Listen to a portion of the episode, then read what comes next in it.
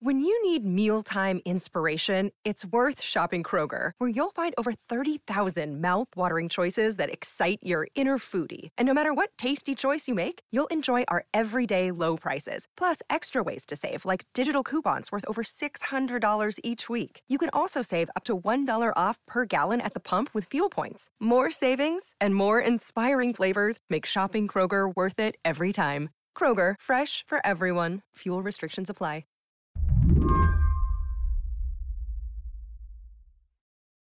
Have you ever misgendered someone?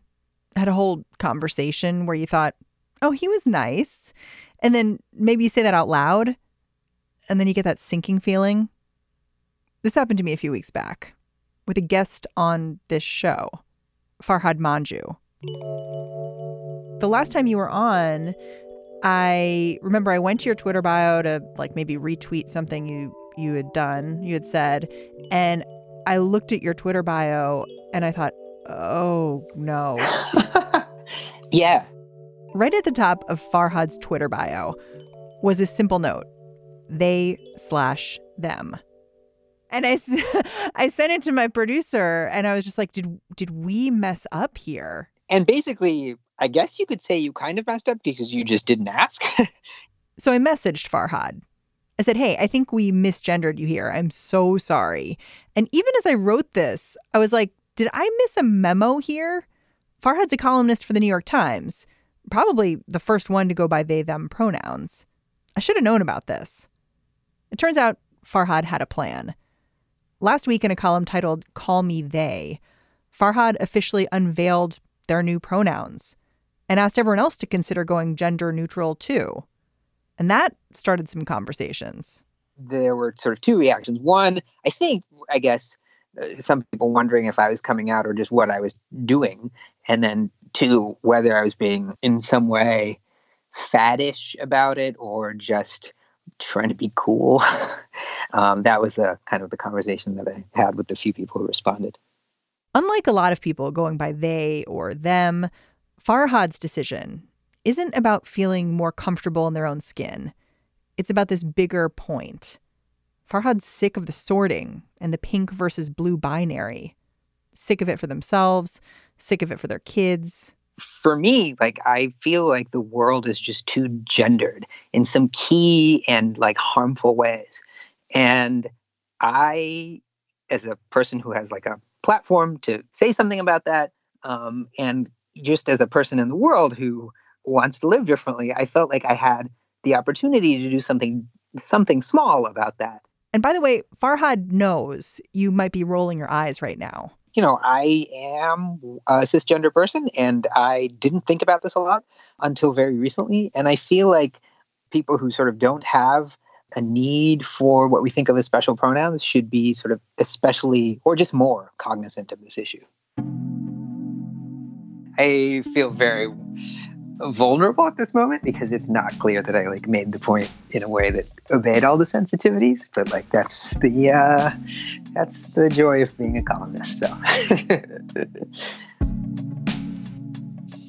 so today on the show, we're going to ask this question: Why not they? Would a gender neutral world be better? What would it even look like? I'm Mary Harris. You are listening to What Next. Stay with us.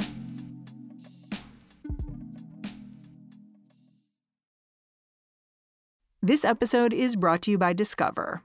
When it comes to your finances, Discover wants you to know they are the credit card that is always there for you. With 24 7 US based live customer service, everyone has the option to talk to a real person anytime, day or night. Yep, that means no more waiting for quote normal business hours just to get a hold of someone. We are talking real service from real people whenever you need it. Get the customer service you deserve with Discover. Limitations apply. See terms at discover.com slash credit card.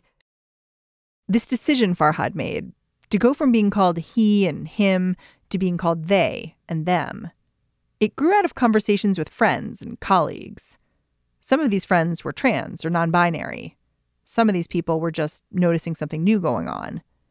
Like, Farhad has a friend who's a college English professor, and she noticed that her students were super comfortable announcing their preferred pronouns, like it was no big deal at all you know, many of her students specify their pronouns as it's a routine thing among her students, but that she, as an English professor, still finds it difficult grammatically to refer to a single person, a specific person using the singular they.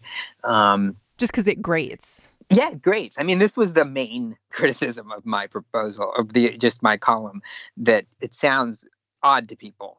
So Farhad did it. He made the switch, said, call me them, not him.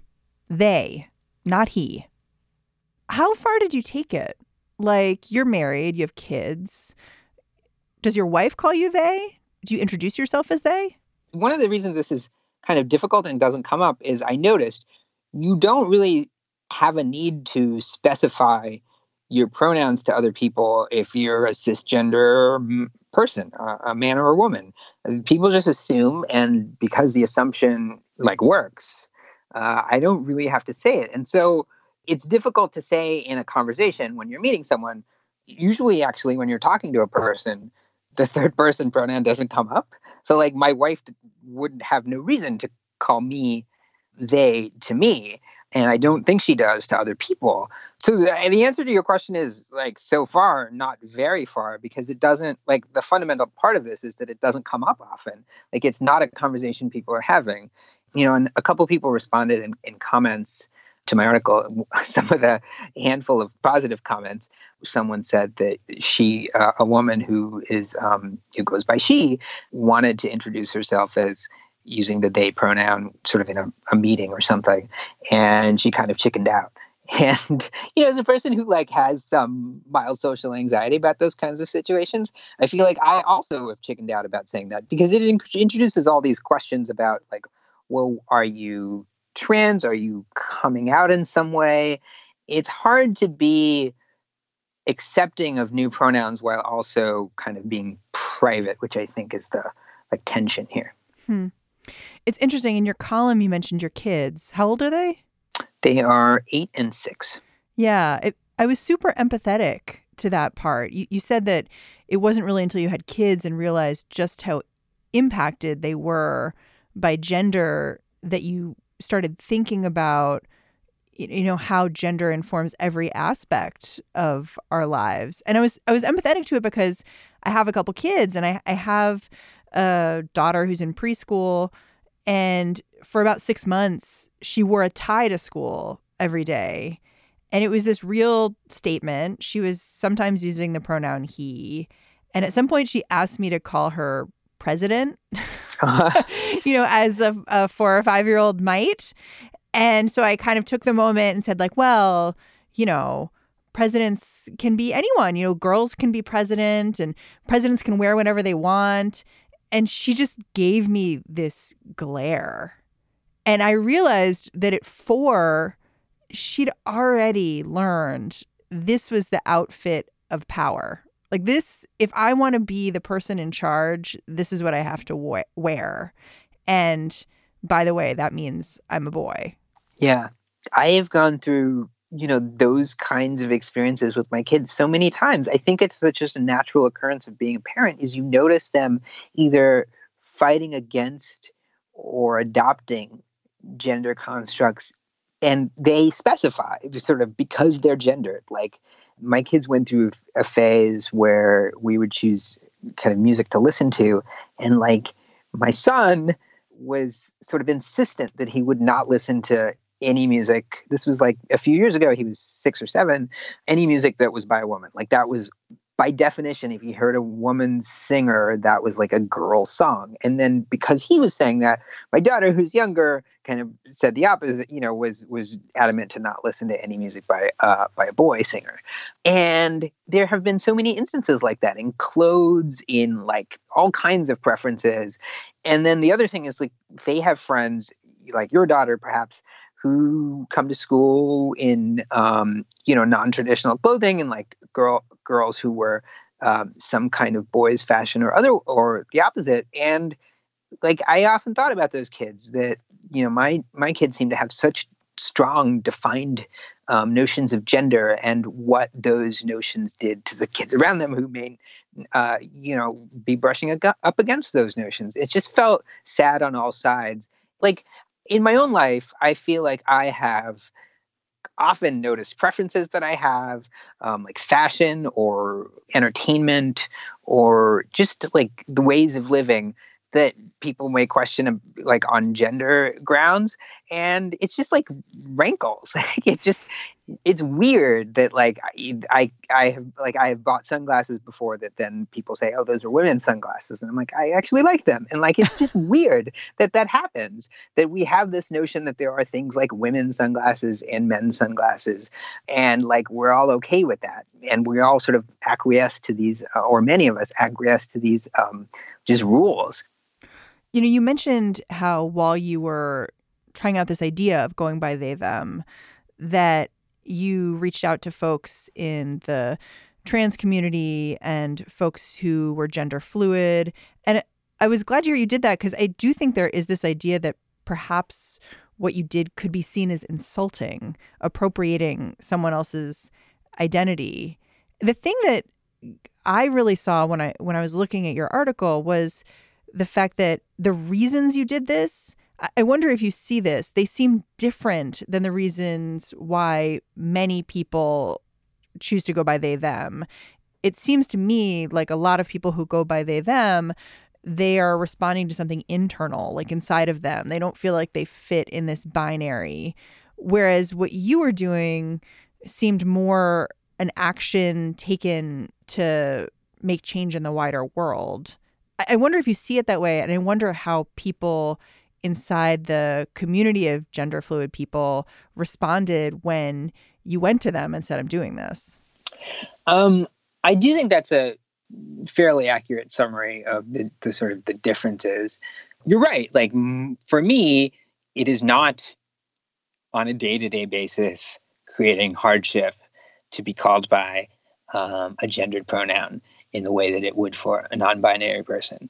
But I think that if it's the case that most people are okay being called by a gender pronoun or even prefer being called by a gendered pronoun, because language is sort of consensus based, I think we need those people, like the people who, you know, fit the binary, to have this conversation and to accept both accept other people being called they, but also just accept being called they them themselves. Yeah, it's interesting. You talked in your article about how it's not just that you want other people to call you they, but that you wanted to call other people they as well. I wonder if you found yourself policing your own language in the last couple of months as you try to sort of neutralize everyone's gender. Yeah, I mean, I was careful to specify that I, I don't think we should use they as a replacement for people's gendered pronouns, especially if they you know strongly prefer their gendered pronouns, which would be the case if they have um, transitioned from one pronoun to the other. It might clearly be seen as like erasure if somebody transitioned from he to to her, and then I'm saying actually let's call you they. That is obviously wrong, and you shouldn't do that. Um, but I do think, just sort of empirically, like uh, from what I can tell, most people who are trans who have transitioned from one gender pronoun to another seem to offer and be okay with they them. And also they them is from what i can tell widely accepted by non-binary people.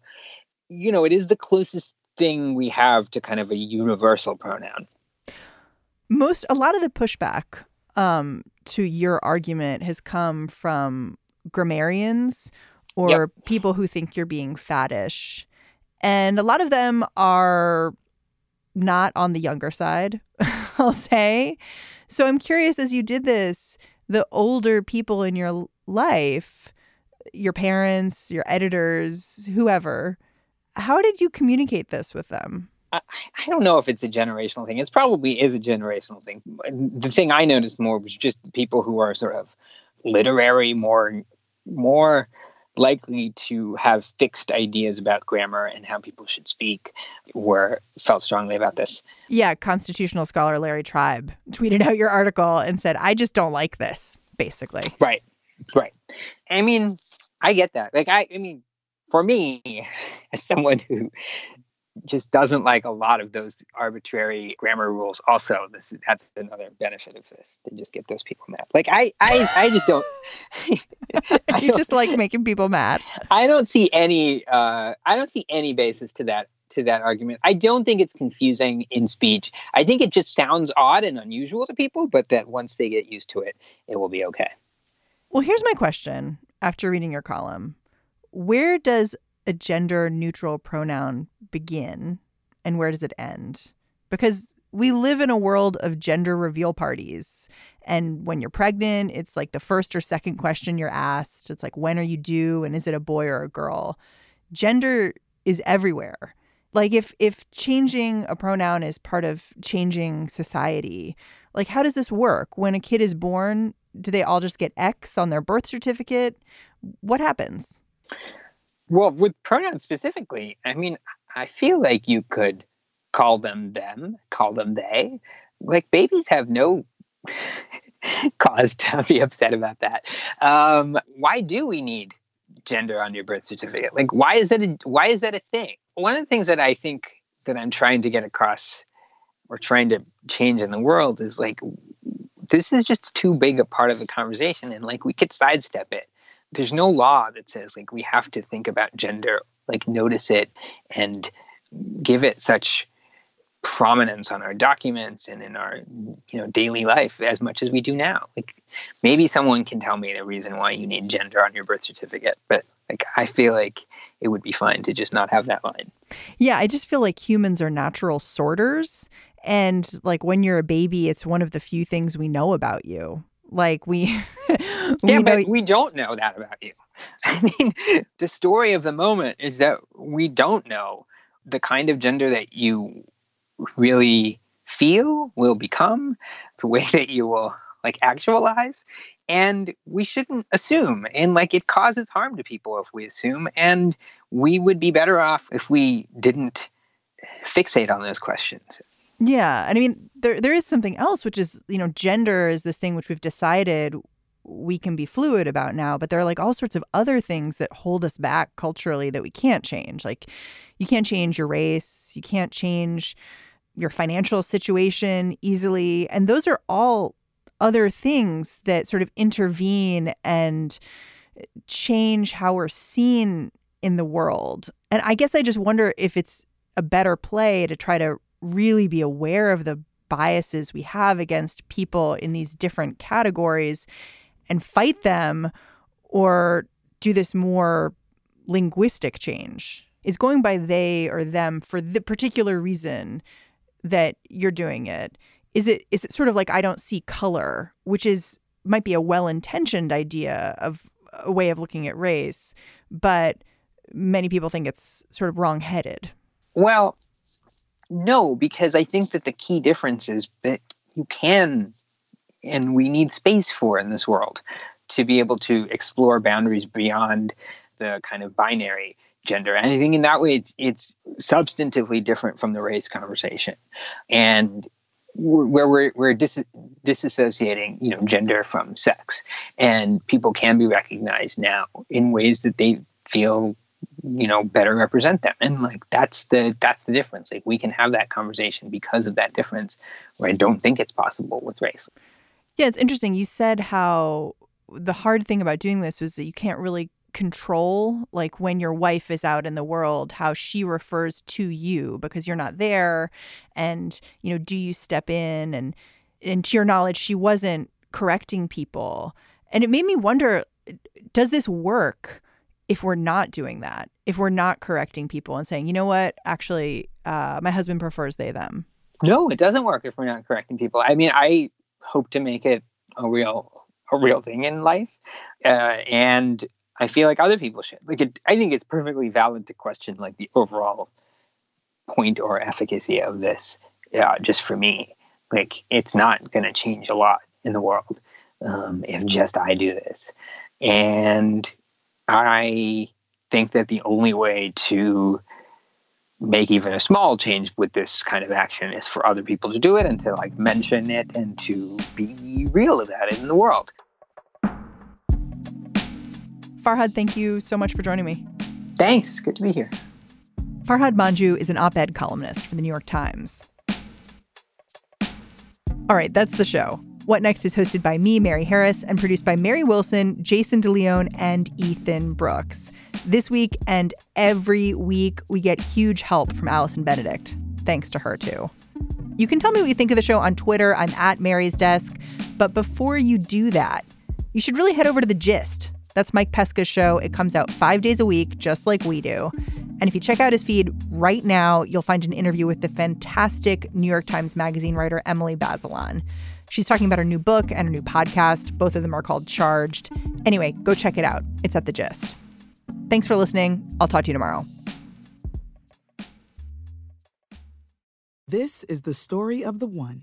As head of maintenance at a concert hall, he knows the show must always go on. That's why he works behind the scenes, ensuring every light is working, the HVAC is humming, and his facility shines. With Grainger's supplies and solutions for every challenge he faces, plus 24 7 customer support, his venue never misses a beat. Call quickgranger.com or just stop by. Granger, for the ones who get it done.